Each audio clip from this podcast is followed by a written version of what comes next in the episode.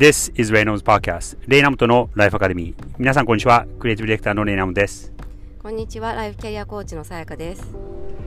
今日はまた車の中での収録になるんですがまだ実は旅行中で、えー、今ちょっと渋滞に挟まれてしまっていてノロノロと運転しているんですが、えー、一人の子供が寝ていてもう一人の子供は 目をパッチリ上げてニヤニヤしながら聞いています後ろでで子供には全く関係のないトピックではあるんですが、えー、日本企業が海外で成功するのがなかなか苦戦しているという状況は僕も仕事の関係上見てたりとか妻も、えー、前職で日本の企業で海外に派遣されて赴任をしていたという経験があって、えー、そういうなかなかこう苦戦をするという状況を見ていてじゃあなぜ日本の企業が海外で成功できないのかっていうことを考えてみようと思います。それでは 日本企業の専門家 さやかさんどうですか？えー、っと日本企業の専門家では別にないんですけれどもあの一つ私がすごく感じるのはやっぱり日本人ってその、まあ、特に欧米っていうところで言うとあの欧米人とかそこに入っていくっていうことに対するあの、まあ、苦手意識がすごく強いというふうに感じていて、まあ、言葉の壁も当然ながら大きいんですけれども、まあ、普通にこのあのアジア人としてアメリカに長く住んでいる人でも感じるその白人社会になかなか入っていくだったりとか本当の意味でこうあの仲間に思ってもらうっていうところの難しさっていうのもあの大きな壁としてはあると思うんですけれどもそれ以前にもうあのやっぱり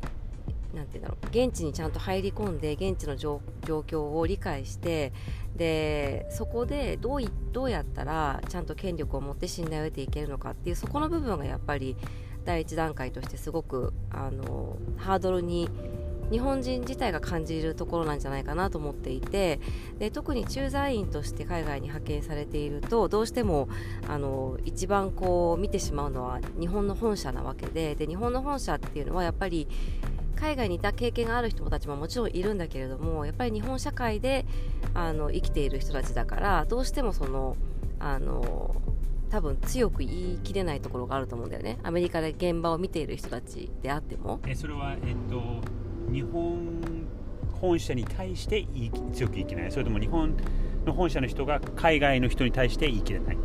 えーと、両方あるんだっけ、まあ、両方っていうか日本の方が要は社長なわけじゃない？本社だから。日本の方が、ね、うん、だから海外のにいる人たちのボスっていうのは日本にいるわけだから。だから海外の人たちは、えーと、よっぽどうまくよっぽど説得材料があったりとかよっぽどその本社本社としてもその国の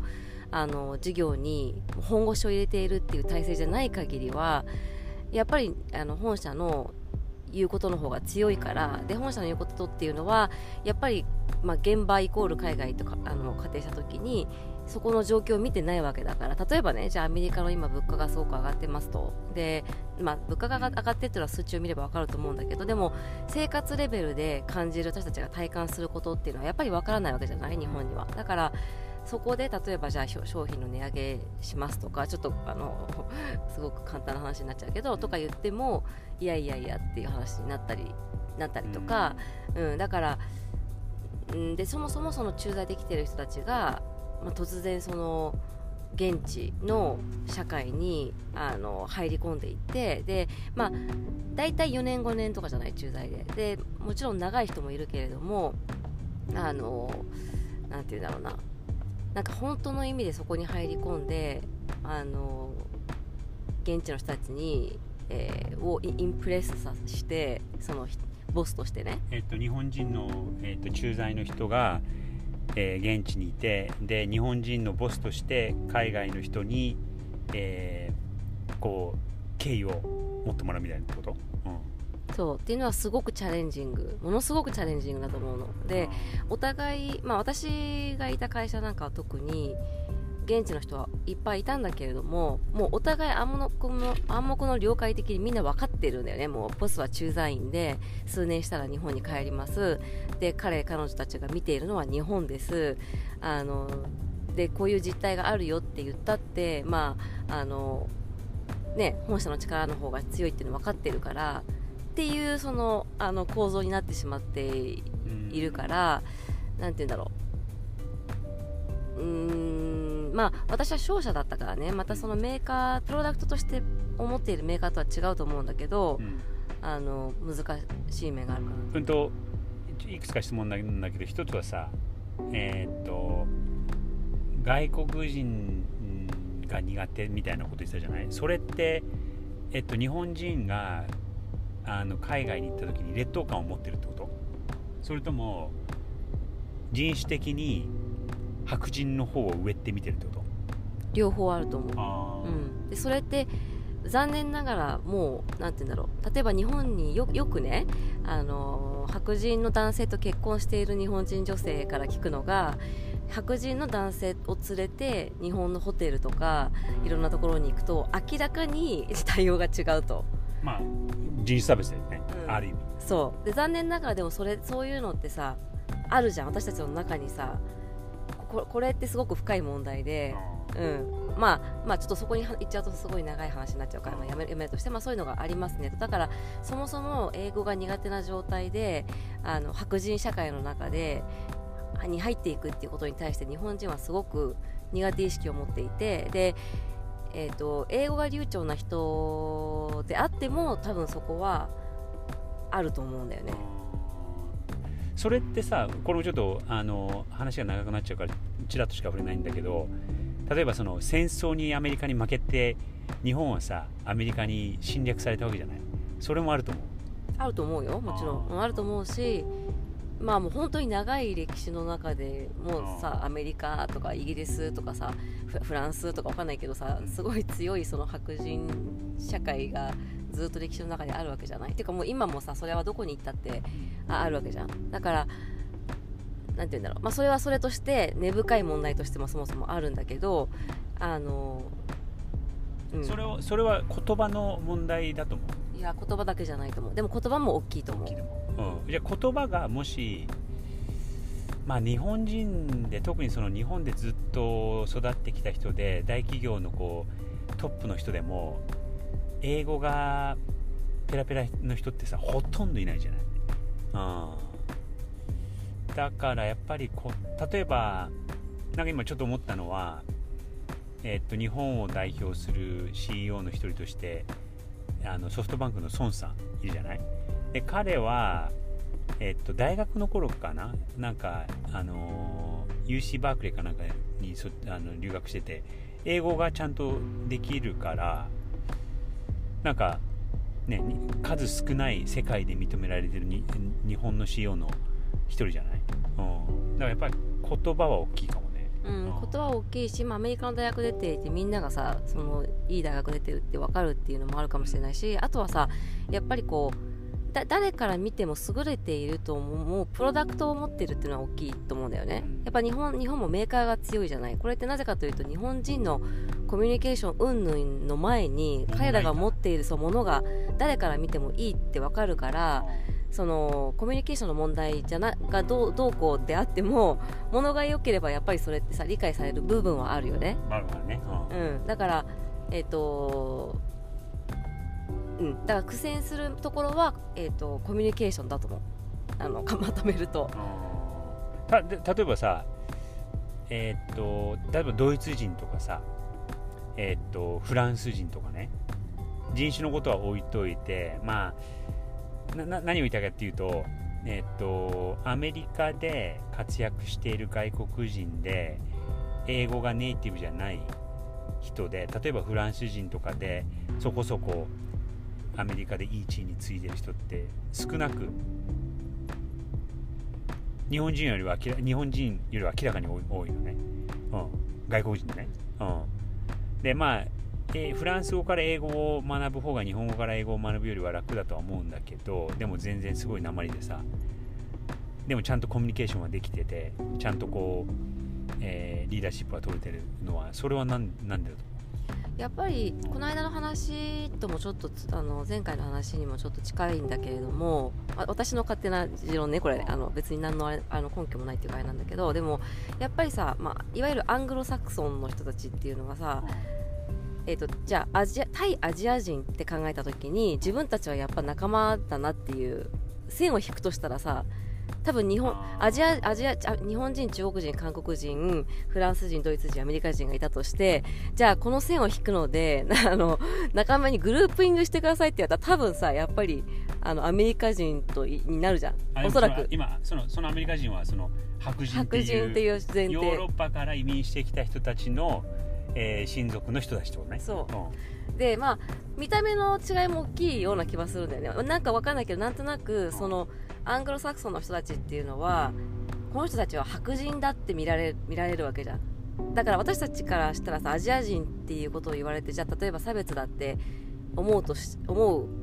あの差別を受けることがいろんなところであるとして彼らは彼らで白人という対応を取られて生きてきてるわけじゃない？だからある意味似た体験をした人たちだとは思うのよ。ざっくりとしてね。すごいざっくりすると。そう。だからそういう意味ではやっぱちょっと近しいものがあるんじゃない？わかんないけどね。じゃあちをまた話を戻してその日本の企業が海外で成功できない理由の一つに、えー言葉の言葉の壁壁ともう一つそのコミュニケーションのところがちょっと微妙にあの違う観点かなと思うんだけどでもまあコミュニケーションうんが、えー得意ではないというのがで今までは、えーハードなもの車とか電気製品とかそういうのものが良ければある程度認められたものを作ってたから、えーそこが強みになってたけども今そこがなくなってしまったと、うん、なんか今今聞いて思ったのがそのコミュニ,、えー、とコミュニケーションがスタンダードじゃないっていう言い方の方が正しいかもね。世界スタンダード。例えば日本日本の例えばそのなんだろうなあの空気を読んでくださいとかうんそうそういうそのなんて言うんだろう。言葉を超えたコミュニケーションそれは、うん、ビジネス上のコミュニケーションの取り方であったりうんっていうのはやっぱアメリカがスタンダードとされるわけじゃん。どうしどうしどうしても、結構ね。うん、世界世界っていうことを考えると、うん。だからスタンダードじゃないから理解されにくかったりするのかな、コミュニケーションがスタンダードじゃないから。うなんかそこここだけでも結構深いトピックかなと思うんだけどえーっと言葉を超えたノンバーバルなコミュニケーションは日本って結構重要視されてあのこれも前なんかどこで話したことあるんだけど日本人のビジネスマンにイエスかノーかのイエス or ノーの質問をしたら返ってくる言葉は何ですかっていうあその話知ったっけ？知らない？ん、イエスさんのものだけなんか聞聞いたけど。そうイエスイエス or no っていううん質問を、えー、と日本人のビジネスマンに海外の人がしたら日本人のビジネスマンから返ってくる答えはイエス or no のうちどっちだと思う？イエスバッドノーだっけ？イエスアンドノーだっけ or あイエスは or or あ。Yes or No の時に or って返ってくるっていう冗談があるぐらいあのはっきりしないと Yes でもなければ No でもないってどっちって分かんないっていう。そういうさその曖昧さ、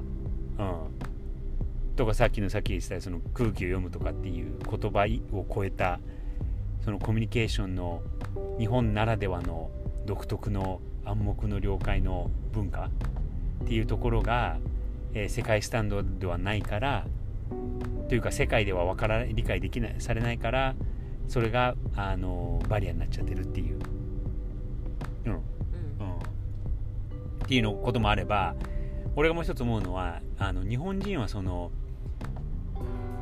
物事を伝えるっていうことをあんまり習ってきてないと思う。うん。そうだね。でそこが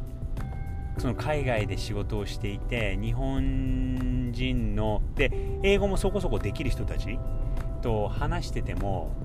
この人何言いたいんだろうって分かんないことがよくある正直、うん、だからそりゃ日本人の俺でもさまあ向こうは、えっと、英語であの説明しててでこっちはできるだけこう汲み取ってあげようと思って話してんだけどこりゃ分かんねえなっていうのはよくある、うん、だから理解されてないのかなってのももある、うん、理解されてないっていうのはあると思う。だからそうなっちゃうとさ信頼関係云々の前にさなんかお互いちょっとなかなか距離が縮められないよね。それはあるうん。ねうん、じゃあまあざっくりと言ってコミュニケーションの問題が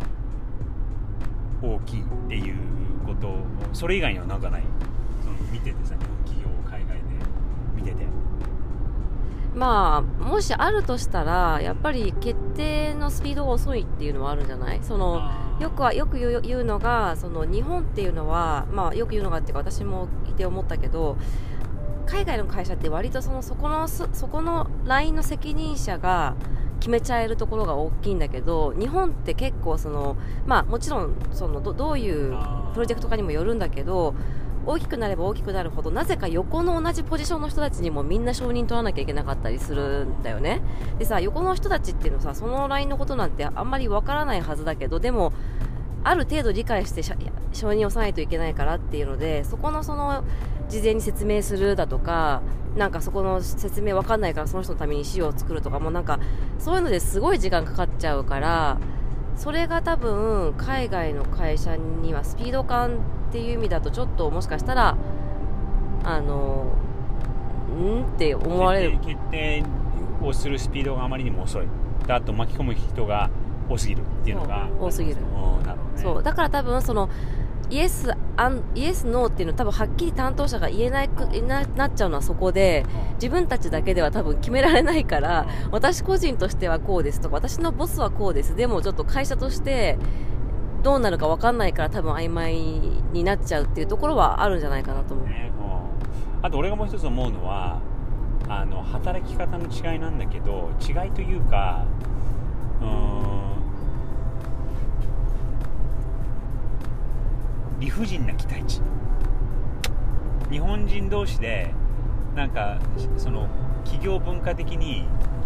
企業文化というかその社会の暗黙の両さっきみたいなあれじゃないけど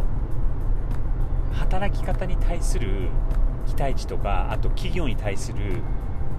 企業が社員に求めてる言葉にははっきり出さないんだけどもう絶対的なさあの服従会社に対する、うん、っていうところがあまりにもうんと今は特に時代遅れしちゃってる、でそれをもとあの求めてるって言わないんだけど実は求めててで結局あの、まあ、特にこれアメリカに限ったことだけどヨーロッパだともっともっとこれは違和感あると思うんだけど、うん、その期待値があまりにも理不尽すぎる。それは結構ポイントとしてああの結構大きいかなって今思ったのがあの私も前働いた会社もそうなんだけど海外の優秀な人をなかなか採用できないんだよね。なぜかというとやっぱりそういう日本式のやり方でや、まあ、特に私がいた会社はあのそういうのが強かったからこっちのやり方にを理解してくれっていうさあのスタンスだったりするからで基本的に入ったら長く働いてほしいし会社があっち行けって言ったらあっち行ってほしいしとか、まあ、労働時間とかもそうだよね。もちろんあの理解はしているつもりだつもりだけどでもそれって絶対に中に入ったら出ちゃうじゃない？そういうカラーって。だからね、もちろん会社もいやアメリカの常識はこうでとかっていうのはもちろん分かっているいるしあの日本の本社とアメリカの現地法人では働き方も全然違うけどでもあの駐在員はやっぱりいっぱい働いてたりとかでそういうのも見てるわけじゃん彼らはだからそういうの見ててさこの会社でどんどんこう本当の意味で入り込んでうま偉くなって本社行きたいとか日本行きたいとかって思わないよね確かに。うんまあ、例えばさその駐在とかさ転勤とかっていう話も、まあ、これ全部全部の日本の企業がこうだとはではないかもしれないけどだって3月の3月に入ってからとか2月に入ってから移動が決まるとかっていうのが結構当たり前なんでしょそれって、うん、でそれででそれも家族がいたりすると家族を連れて移動ってことはまずね不可能なわけじゃない？だからまあ単身赴任みたいな制度ができちゃってると思うんだけど、うん、それってやっぱそうじゃなきゃダメなのかね？そのいきなりその会社の命令に従うみたいな。いやだから多分そのそそれは本社の人たちだけであの海外のスタッフにそそういうことは多分してないと思うよ。いやでもさそそうなんだけどえっと本社がそういうしきたりがあるってことは本当本当ならね本当ならその期待値っていうのはさどこの人にどどことも限らずみんなに同じような期待をするべきなんじゃないの？いやごのごもっともだと思う。なんかそういうそうだよね、まあ、あのそのせあの世界スタンダードでかん、まあ、少なくともアメリカっていう観点で見ると例えば私が前いた会社みたいにあのどこどこ行ってくださいって言われたらあの基本はイエス、うん、で、えーと、いついついつまでに赴任してくださいって言われたら、まあ、実際にはもうちょっと前から本人は聞いてたりするんだけどね。でもまあ事例が出るのがあのギリギリとかっていうのはそうね。なるほどね。じゃあまあそういうその、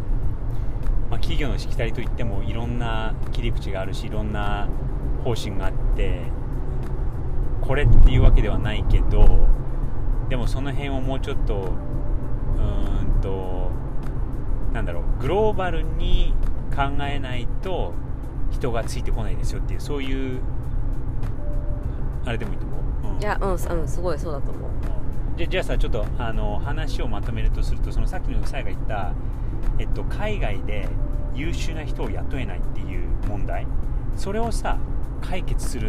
にはどどうしたらいいと思う？採用をそれこそ昔してた人間として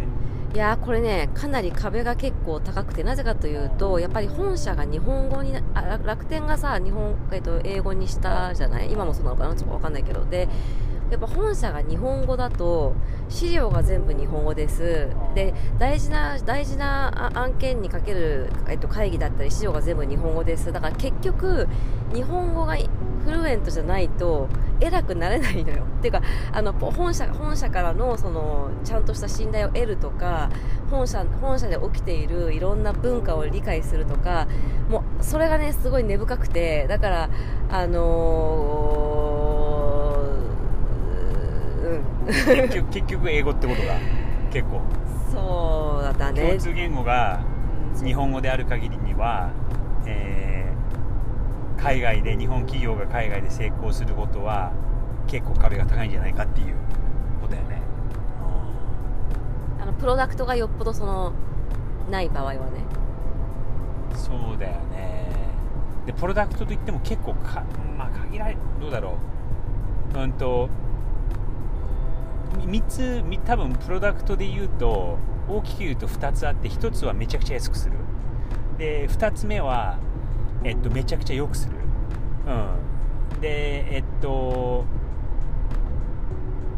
3つ目は例えばそのエルメスみたいにさブランドをめちゃくちゃ強くする。ものもいいんだけど手作りだったりとかねすごい何ヶ月も作かけて作ってるようなものもいいんだけどでも、ね、バッグに100万出すとかっていうのはやっぱりブランドがなきゃ買わないわけじゃん。でこのちょっと話がずれちゃうかもしれないんだけどあの水道哲学っていう言葉あるじゃん日本語で。あの誰だっけ？えっと、ま、松下幸之助さんだけが言ったような言葉で。でそれってさいいものをユーティリティを安い値段でありとあらゆる人に提供するみたいな考え方だといいものを安く提供するって値段競争になっちゃうわけじゃない。で値段競争だとに正直負けてさ韓国とか中国に追い越されちゃったわけなんだけど、うん、物物に頼らない頼れないビジネスの場合はやっぱり英語ってこと。そうだと思う私はね。じゃああのーまあ、日本企業が海外で成功できない理由っていうのはたくさんあるんだけど、えー、今後本当にその海外に通用する企業になるとしたらまずはメイン言語を英語にするっていうそこから始めるってことがね。うんなんか本当に世界を見据えるんだとしたらえー、と英語にするだったりなんかもうよあのいわゆるさゴールドマン・サックスとかグーグルとかフェイスブックとかもそうなのかな？ああいう会社って、えーと、国関係なく大体企業水準が同じポジションだったら多分大体同じ感じななのね。でも日本の会社って絶対その各国の水準に応じて合わせて変えていてで例えばじゃあゴールドマンだゴールドマンっていうのはもうあのもう世界の優秀な人材を取るぞっていう風に多分彼らは決めているからここは物価物価が安いから給料は低くていいよねとかっていう多分考えちゃあんまないはずなのね。確か。まあ多少はあると思うんだけど。でうん、だからやっぱそういうなんて言うんだろうな。そこを最初から見据えていかないとやっぱり長く歴史があるような例えば例えば私が前いたみたいな会社だとどうしてもやっぱりね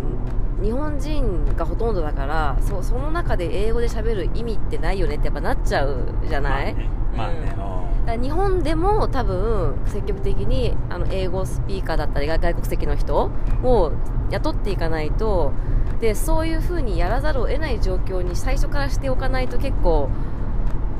うーんでもでもそうなるとじゃあ日本の良さであるそのパーフェクションとかそういうのがなかなか追求できなくなっちゃうのかとかちょっと分かんないけどまあ課題は、うん、あの前ねこれサイにも共有した共有したと思うんだけどただで日本を変える4つの方法って話いたっけ、うん、でそれえまず1つは年功序列をなくす。2つ目は男尊女卑をなくす。3つ目は英語を学ぶ。で4つ目は、えー、物事を決めるっていう